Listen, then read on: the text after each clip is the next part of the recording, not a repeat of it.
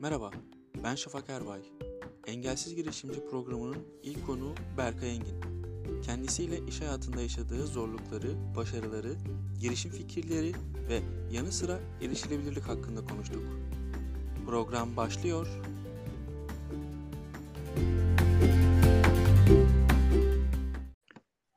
Merhabalar Berkay.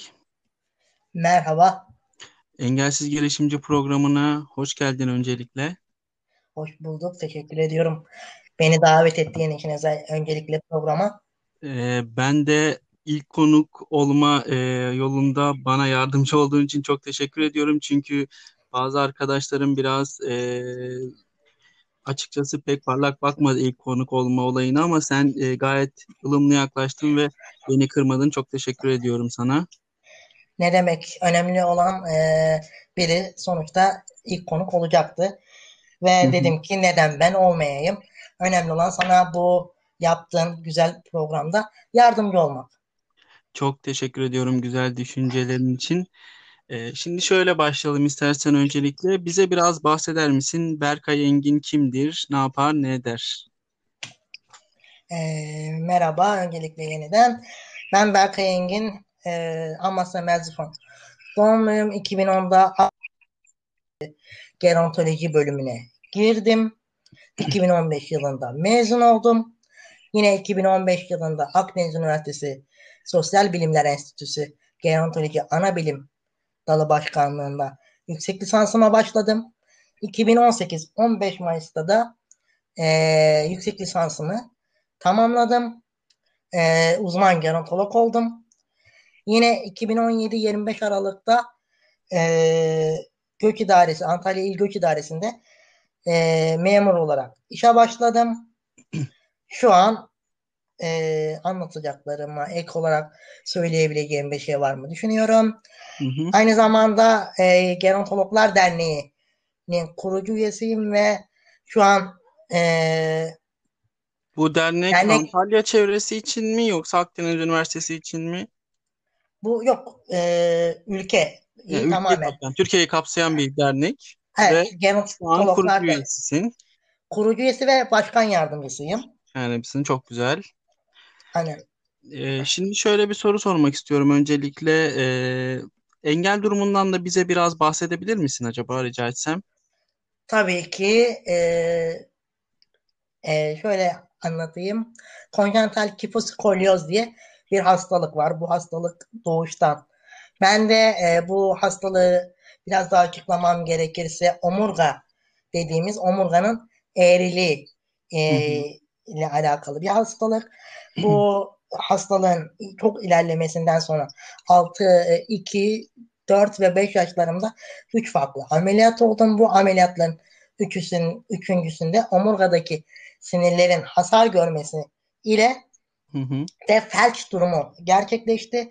Ee, yani 5 yaşımdan beri tekerlekli sandalye kullanıcısıyım. Anlıyorum. Ee, çok teşekkür ederim verdiğin bilgilerden ötürü.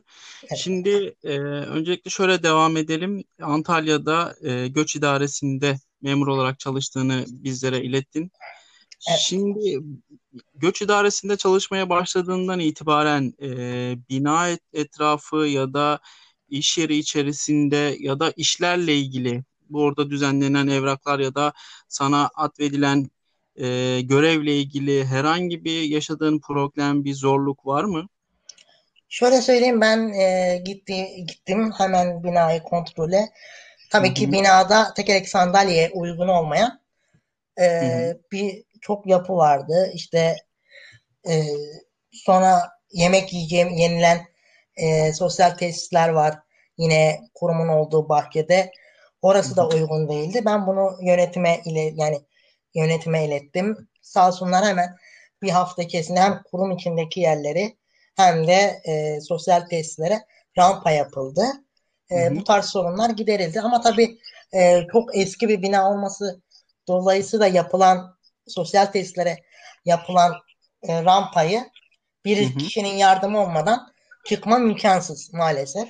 Evet, eğriliği konusundadır büyük ihtimalle. Aynen Onu yani düzenlemişlerdir. çok dik bir rampa maalesef. Yani hiç hı, rampa yoktu orada. Rampa hı hı, yapıldı ama yapılan rampa çok dik ve maalesef bina öyle bir şekilde ki daha iyi bir rampa yapma ihtimalleri de yok. Hani e, öyle bir durum var. Geleceklerin en iyisini yaptıklarını düşünüyorsun açıkçası. Ha, aynen.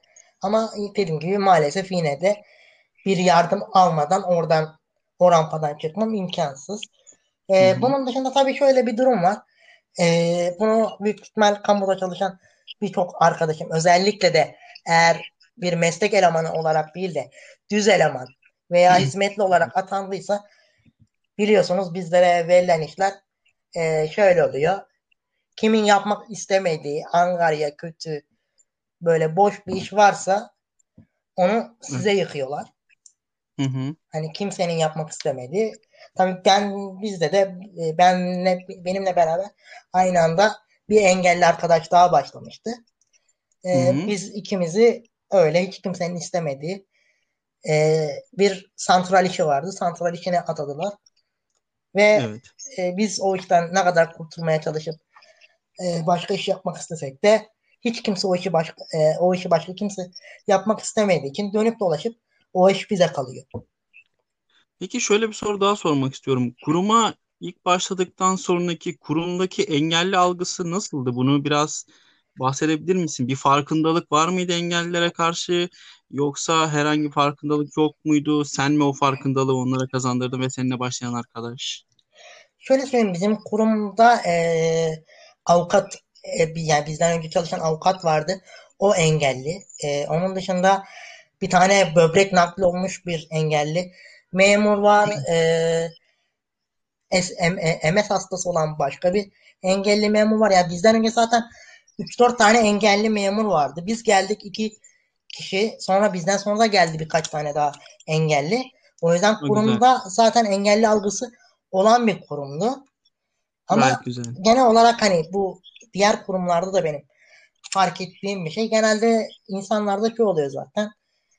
Ee, hani işte yani devlet sana iş vermiş, engellisin.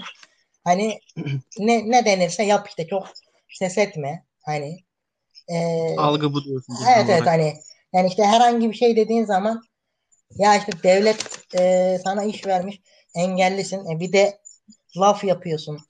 Na dönebiliyor. Anlıyorum. Peki e, şöyle bir soruyla devam etmek istiyorum.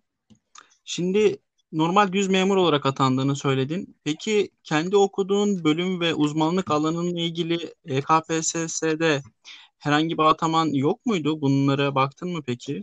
E, maalesef EKPSS'nin yani en kötü yanı bu biliyorsunuz birçok mesleğin e, EKPSS'de ataması yok. Evet kendimden de biliyorum o yüzden sordum açıkçası bu soruyu birazcık. Yani bu konuda birçok e, şey de yaptım. Girişimde de bulundum. Ama maalesef şu an benim mesleğimin EKPS'de ataması yok. Hatta normal KPSS'de bile daha 5 kişi aldılar bu zamana kadar. Bu zamana kadar. Aynen ve onun hmm. içinde işte Gerontologlar Derneği zaten ilk amacı gerontologların haklarını korumak e, o dernekle de bunun savaşını veriyoruz. KPSS'de, EKPSS'de gerontologlara atama açmak için ve maalesef EKPSS'de şu an herhangi bir şekilde atama olmadığı için ben kendi mesleğimi yapamıyorum.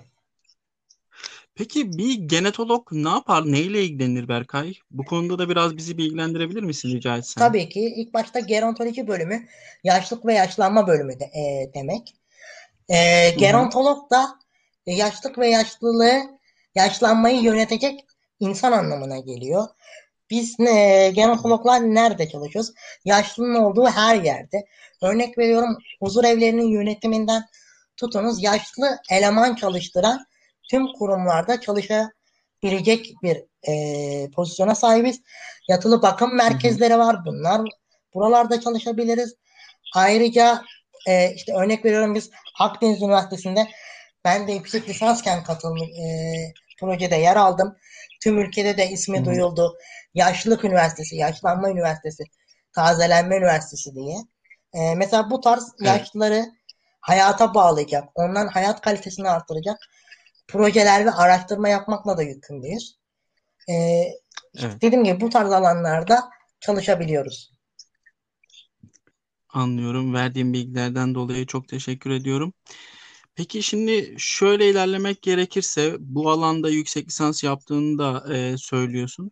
Peki bu alanda kendini özel firmalarda ya da özel şirketlerde ya da özel hastanelerde, bakım evlerinde e, çalışacak düzeyde görüyor musun? Böyle bir imkanın olsa hani memurluktan istifa edip de bu alanda kendimi ilerletebilirim diyebiliyor musun? Ya şöyle bir durum var maalesef.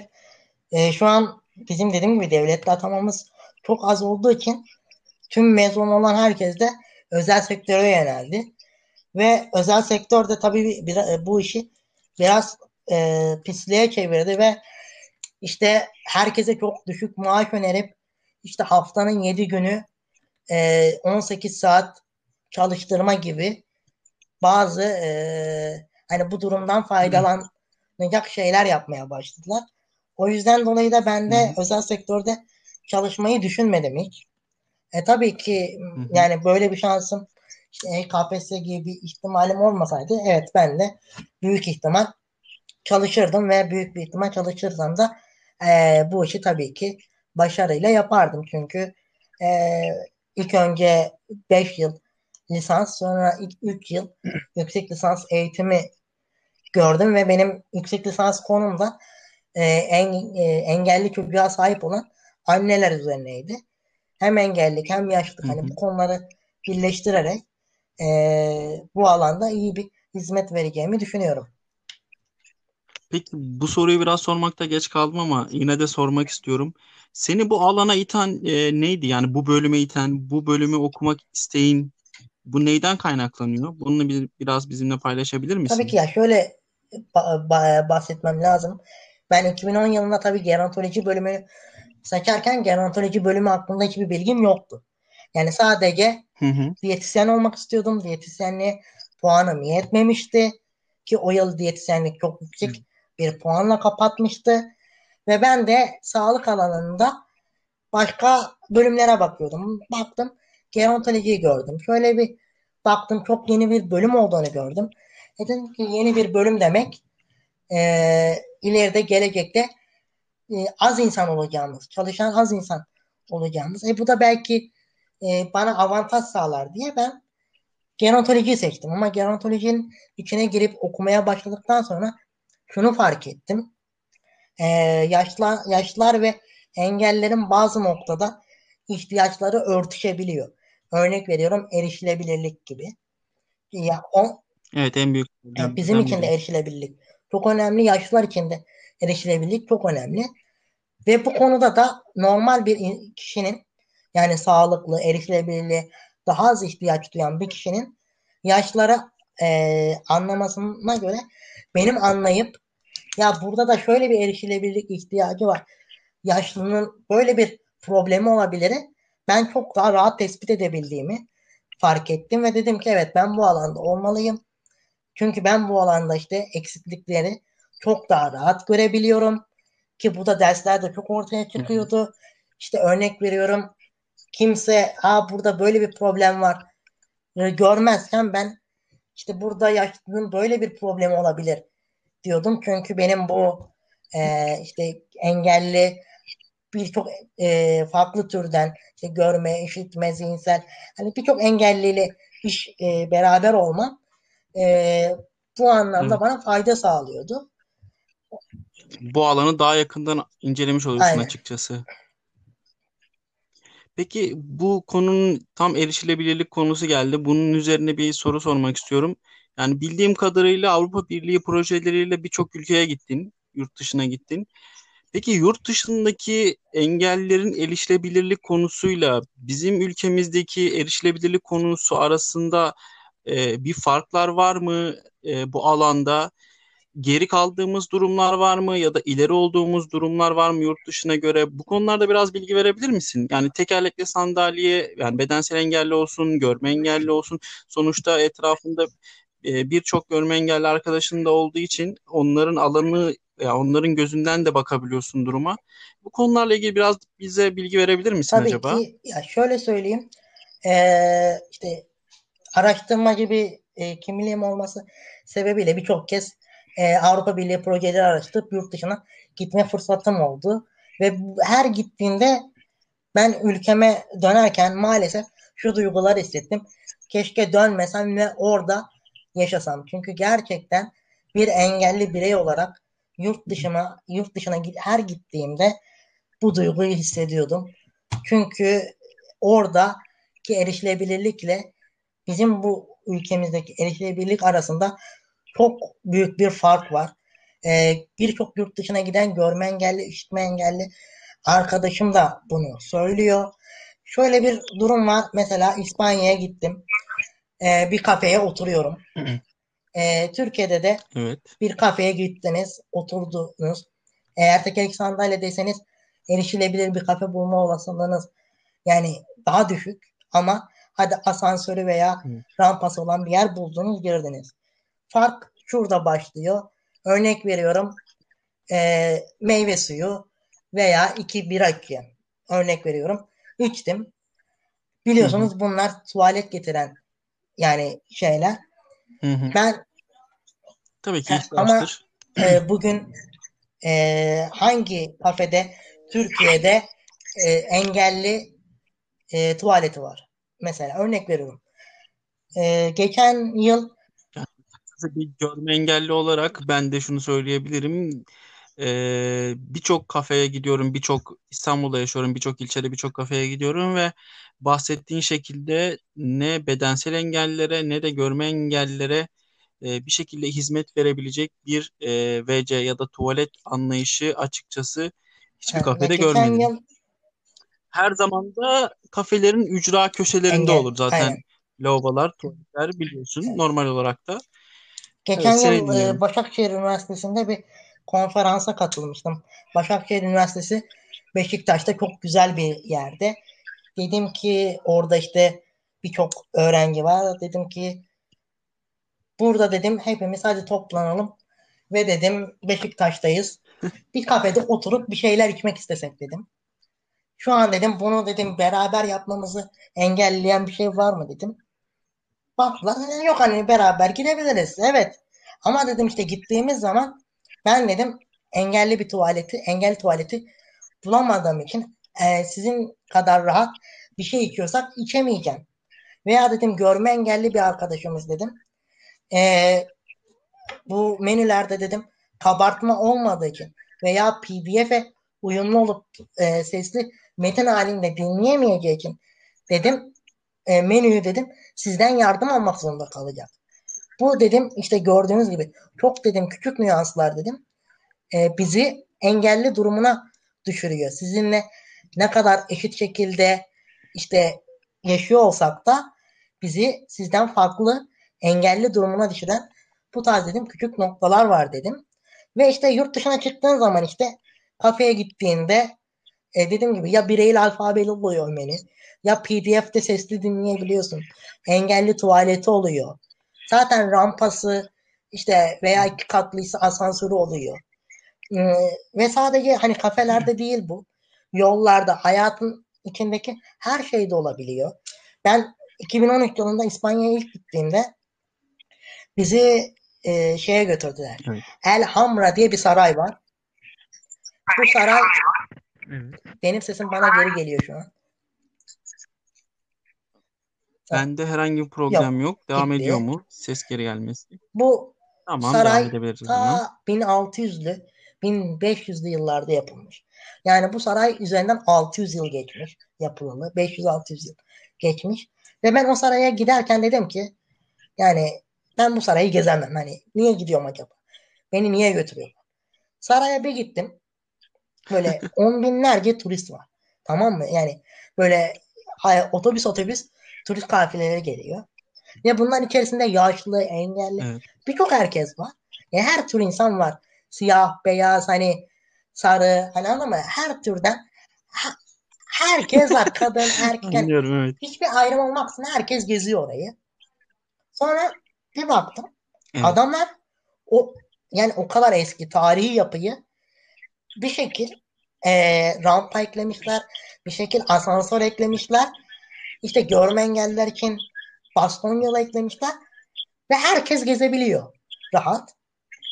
Ve ben yani dedim ki yani 600 yıl önce yapılmış yapıyı bile bir şekil herkese uygun hale getiriyorlar. Sonra oradan çıktık başka bir yere gidiyoruz. Ya her gittiğimiz yer uygun. Ya dedim bu ülkede engelli uygun olmayan yer yok mu dedim. Ve bir kişi bana şöyle, şöyle demiş. Nasıl hani ya engelliyle engeli olmayan insanlar ayrı mı olacak yani? Tabii ki her şey uygun olacak filan dedi. Sonra dedim ki o biz çok gerideyiz. Hani anlatabildim mi? Ve ben işte bu biraz zihniyet meselesi ya. Yani biz kendi ülkemizde bu zihniyeti hala aşamadık, aşamıyoruz. Ne zaman aşacağız bunu da bilmiyorum ama yani şu anlattıklarına da bakılırsa zaten gerçek eşitlik ve gerçek erişilebilirlik bu olmuş oluyor. Ee, gerçekten ben senin aracılığınla da yani ülkemizde bu algının artık yıkılmasını ve gerçek eşitliğin bir şekilde sağlanmasını e, buradan yetkililere e, seslenerek duyurmak ve iletmek istiyorum. E, şimdi şöyle bir soruyla devam edersek. E, şimdi bildiğim kadarıyla son olarak yine bir İspanya Avrupa Birliği projesiyle İspanya'ya gitme ihtimali bir durumun vardı. Vizen her şeyin hazırdı ama e, Covid'den dolayı yani koronavirüsten dolayı gidemedin, her şey ertelendi. Bu projeyle ilgili biraz bize bahsedebilir misin ve bu projeye katılabilseydin e, kendi hayatında ne gibi e, şeylerden vazgeçecektin? E, Nelerden vazgeçecektin? Memuriyetten, yani? memuriyetten istifa ederek gidecektim. Çünkü bu projenin kapsamı bir yıl sürecekti. Ee, şimdi Avrupa Birliği projeleri var. Ben kısaca bunun birçok farklı kısmı var ama benim gideceğim e, European Solidarity Corps yani uzun ve kısa dönem olarak ikiye ayrılıyor ve uzun dönem benim gideceğim projede bir yıl e, yer alıyordu. Ben hı hı. gönüllü olarak gidecektim bu projede ve orada bir dernekte gönüllü olarak e, hizmet verecektim ve bunun karşılığında bir yıl boyunca İspanya'da kalacaktım ve bana ne verecekti? Yemek, yemem, içmem, kalacağım yer, e, uçak biletim, vizem ve bunların yanı sıra ayrıyetten 300 euro da işte örnek veriyorum sigara, alkol veya keyfi ihtiyaçlarımı harcamam için cep harçlığı verilecekti bana. Ve ben bir yıl boyunca o ülkede kalacaktım. Ben Hı-hı. ne yapacaktım? Orada nasıl bir çalışma yapacaktım? Evet, sana ne gibi şeyler katacağına ben, inanıyordun? Orada bir e, dernek var. Projenin. Dezavantajlı gruplarla ilgileniyor. Bu dezavantajlı gruplar ne? Mülteciler, göçmenler, engelliler, yaşlılar, e, fakir çocuklar. Bu gruplara e, hizmet veren bir dernek. Ben de bu dernekte e, gönüllü olarak çalışacaktım ve bu gruplara e, bazı faaliyetler düzenleyecektim. İşte bu derneğin tanıtımı için üniversitelerde e, tanıtımını yapacaktım. İşte e, sunumlar yapacaktım üniversitelerde filan. Gibi ben İspanya'da bu, bu tarz bir çalışma yürütecektim. Tabii bu bir yıl olacağı için e, iş yerimden istifa ederek gidecektim. Ama benim tam uçak biletimi almış, vizem çıkmış, hazırdı. Ee, uçağım tam 17 Mart'tı. Ama 15 Mart itibar 15 ya da 16 Mart itibariyle Türkiye'de e, İspanya'ya uçakları kapatılınca benim uçak biletim tabii ki iptal oldu. Proje hmm. Covid'den dolayı ertelendi. Ben de tabii ki bu yüzden istifamı geri çekip e, işe geri döndüm. Ve tabii bana neler katacaktı? Bir yıl boyunca yurt dışında olmak demek bir özgüven. iki e, yabancı dilim gelişecek. Üç e, farklı kültürler insana birçok şekilde farklı perspektifler kazanıyor, kazandırıyor. Bir de benim şöyle bir amacım vardı. Yani oraya gitmişken Hı. kendimi sevdirip ya orada bir çalışan olarak kalmak ya da bir üniversiteye e, den bir burs kazanıp doktora yapmak gibi bir doktora yapmak. Belki de evet, daha sonrasında öğretim üyesi vardı. olarak orada kalmak. Ama maalesef şu an itibariyle koronavirüsten dolayı ertelemek durumunda kaldım. Dedim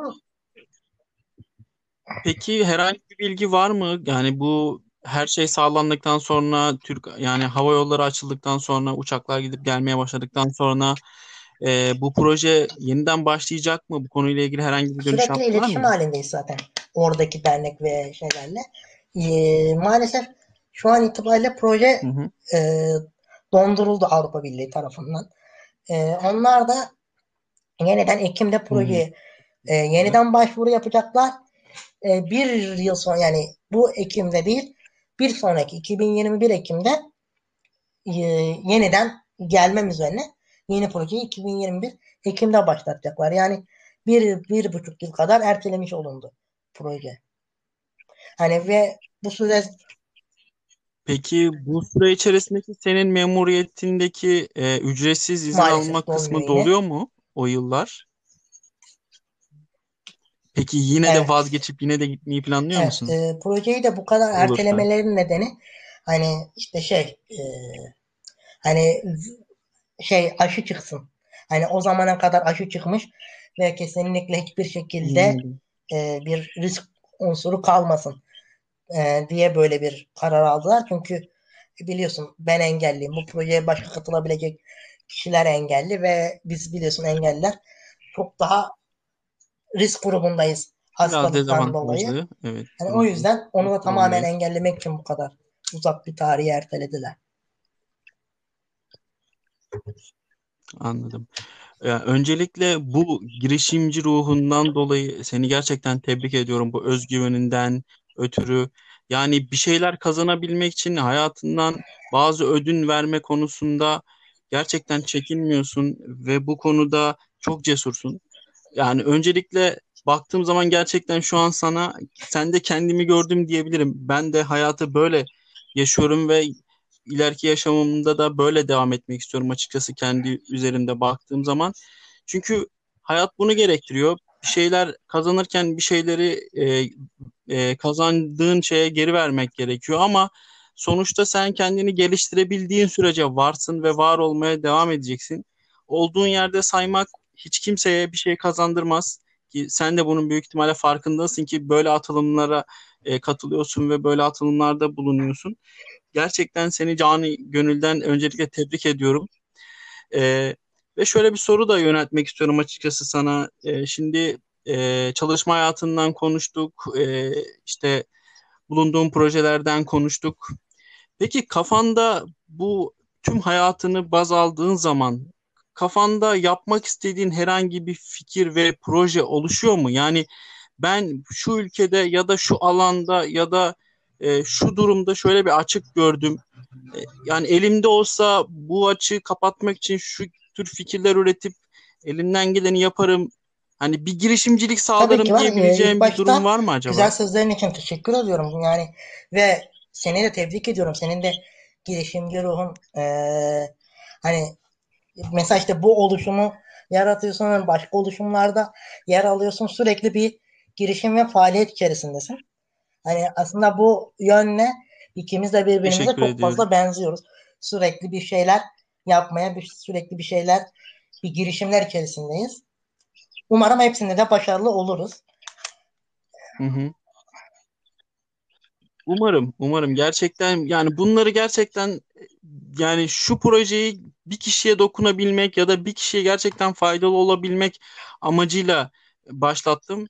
E, bu proje ışığında daha fazla farklı içeriklerimiz de gelecek. Zaten bu konuyla ilgili de dinleyicilerimizi e, bilgilendireceğim. Ama dediğim gibi yani bir kişiye bir şey katmak, e, bir kişiye bir yol e, gösterebilmek o kadar çok önemli ki sırf bunun için bile insan bazı şeyleri göze alıp e, yapmak da istiyor açıkçası. Ben de gerçekten e, bu projede e, başladığım zaman yani düşündüğüm zaman bu platformu kurmaya düşündüğüm zaman bunları düşünerek ve e, ona göre hareket ettim. Ediyorum. Ve ee, söz şu an sende devam edebilirsin. Tebrik ediyorum. Ya bir insanın hayatına dokunmak bazen e, yani çok birçok kişi etkileyebiliyor. O yüzden bu girişimini yeniden yeniden çok tebrik ve teşekkür ediyorum. Ee, benim kafamda tabii şöyle yani kendi alanımla ilgili projeler var ilk başta. işte e, yaşlılar için e, bazı projelerim var. Ama tabii bunlar için bazı sermaye gerekiyor. E, o konuda bazı çalışmalar yani düşüncelerim var.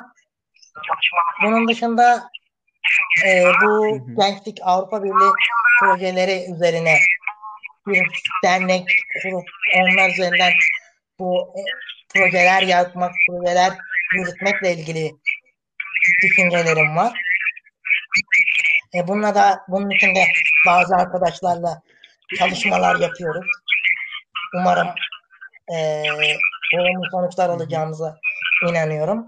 Tabii yine bir başka şey de engellerle ilgili birçok düşüncem var. Çalışma yapmak, işte erişilebilirlik üzerine bazı ülkemizde erişilebilirlik alanların az olduğunu düşünüyorum. İşte bazı ortamlara engeller erişilebilir olmadığı için giremediğini düşünüyorum. Ve bu konuda da biraz tecrübem var. Mesela bizim gerontoloji bölümü ben girdiğimde yapılıyordu.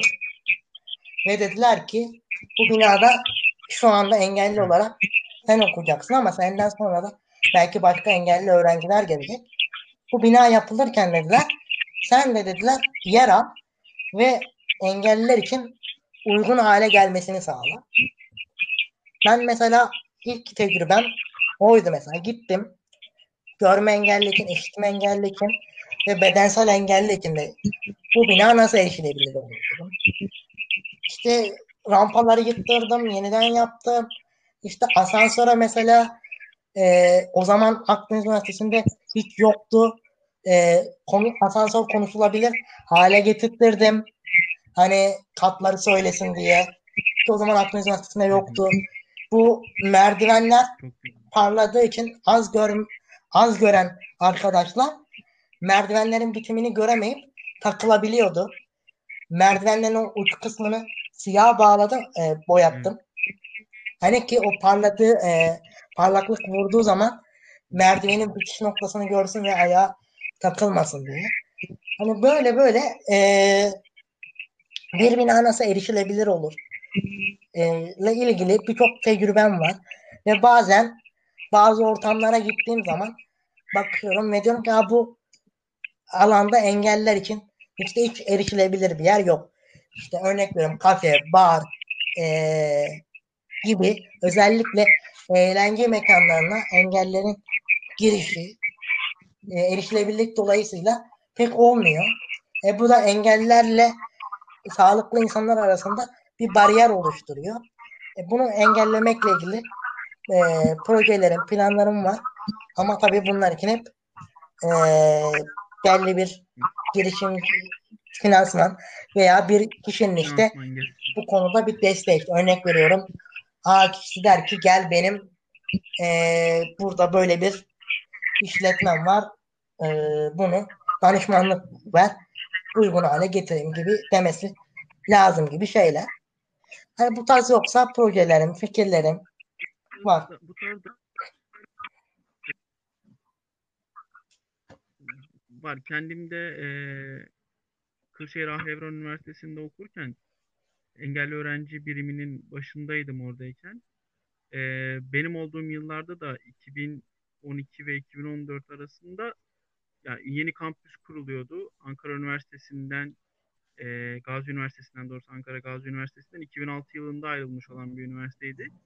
2012-2013 yıllarında yeni yeni kampüs kuruluyordu. E, ek kampüsleri vardı ama merkezdeydi. Yeni kampüsler kurulurken erişilebilirlik için biz de çağırmışlardı. Hani başka bir firmadan da danışmanlık alıyorlardı bunun dışında.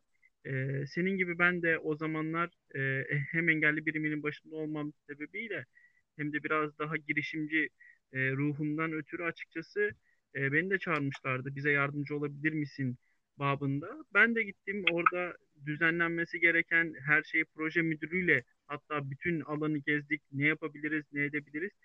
Bu konularla ilgili ben de fikirler vermiştim. Ya şöyle bir durum var.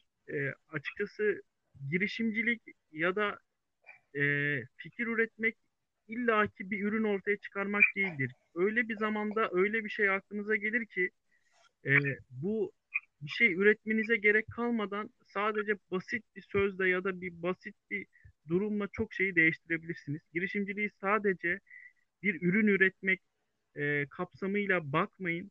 Fikir bir girişimciliktir. Bir fikriniz vardır. O fikir çoğu şeyi değiştirebilir. O yüzden e, ben buradan dinleyen bütün arkadaşlara çok e, arkadaşlardan çok rica ediyorum. Akıllarına gelen herhangi bir fikir, bir akım ya da bir ne bileyim ya en ufak bir yerde gördükleri bir değişikliği bile e, bir yere not etmelerini istiyorum. E, bunlar ileride çok farklı durumlara yol açabilir. Belki aklınızda gittikçe bir şeyler yazdıkça ve oradakiler birleştikçe sizin de aklınızdakiler birleşecek ve farklı bir projeye imza atacaksınız. E, aynı, zamanda sana da çok teşekkür ediyorum. İlk konuğum olduğun için ve başlangıcı seninle yapmaktan açıkçası e, çok da gurur duydum. Daha e, çok yıllar oldu tanışıklığımız açıkçası ve e, uzun yıllardır seni takip ediyorum ve takdir ettiğim de biriydin. Seninle ilk programı yapmak benim için de açıkçası büyük bir keyif oldu. Şimdi toparlamak adına e, söylemek istediğin son sözlerini alalım ve programı artık sonlandıralım. E, 35 dakikaya geçti yaklaşık olarak dinleyecek olan insanları da kişileri de çok fazla sıkmadan ee, benim için de büyük bir keyifti.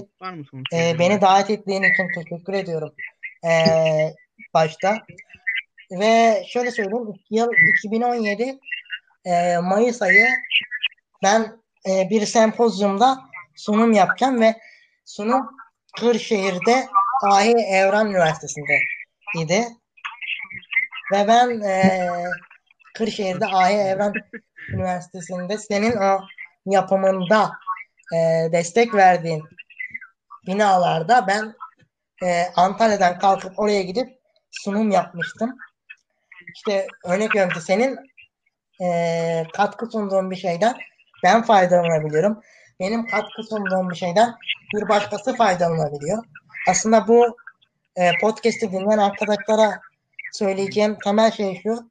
Sizin çaktığınız bir çivi belki sizin için o an faydası olmayabilir ama bir başkası o çivinin üstüne basıp bir adım ileriye gidebiliyor.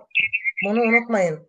Yani bir şey yaparken bundan ben ne fayda sağlayacağımdan daha çok e, siz bunu taktıktan sonra bundan kimden e, kimlerin faydalanacağı yani önemli olan birilerinin faydalanması. E, o yüzden aklınıza gelen bu tarz fikirleri e, Şafak'ın da dediği gibi not, not alın. Hatta belki bir gün e, Şafak şöyle bir şey yapar. Bu programı dinleyen ve dinledikten sonra şunu yaptım diyen insanları konuk alır. Yani ve siz bu e, siz burada olursunuz. Tabii.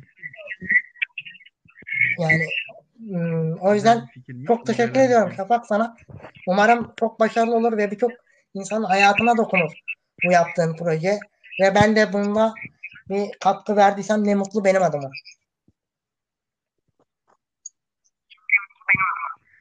Ben çok teşekkür ediyorum. Tabii ki de ilk konuk olarak e, en büyük katkıyı sen verdin. O konuda gerçekten yine de çok teşekkür ediyorum dediğim gibi. E, hepinize bizi dinlediğiniz için e, çok teşekkür ediyorum. E, sizlerden ricam bu podcast yayını dinledikten sonra hangi mecrada dinlerseniz e, Spotify podcast'te yayınlanacak, YouTube'da yayınlanacak ve Google Podcast'te de yayınlanacak. Sizlerden ricam e, bu ses kaydını, bu podcast'i dinledikten sonra bizlere muhakkak e, yorumlarınızı iletin ki biz de sizlere göre şekil alalım. Hani burada görmek istediğiniz başka tür e, içerikler olabilir. O konularda bize bilgi verebilirsiniz ya da bizim yanlış telaffuz ettiğimiz ama sizin doğru bildiğiniz konular vardır. O konuda bizi aydınlatabilirsiniz ama muhakkak geri dönüşlerinizi bekliyorum. Instagram adresi üzerinden de geri dönüş sağlayabilirsiniz. Engelsiz girişimci e, adıyla Instagram'da da varız. Muhakkak yorumlarınızı bekliyorum ve e, size keyifli e, dinlemeler diliyorum ve bizi dinlediğiniz için çok teşekkür ediyorum. Üzere. Berkay Kendine görüşmek üzere. Çok Kendine bak. çok iyi bak. Son reklamımı yapıyorum. Instagram adresim Berkay Engin Official ve yazar atar blogspot.com'dan da yazılarıma evet. ulaşabilirsiniz. Evet. Takipte kalın. Hoşça kalın. Programın 29. dakika ile 31. dakika arasında teknik sebeplerden dolayı bir ses yankılanması olmuştur. Sizlerden özür diliyorum. Fakat keyifli bir program olduğu için tekrarını çekmek istemedim. Bizi dinlediğiniz için teşekkür ederim.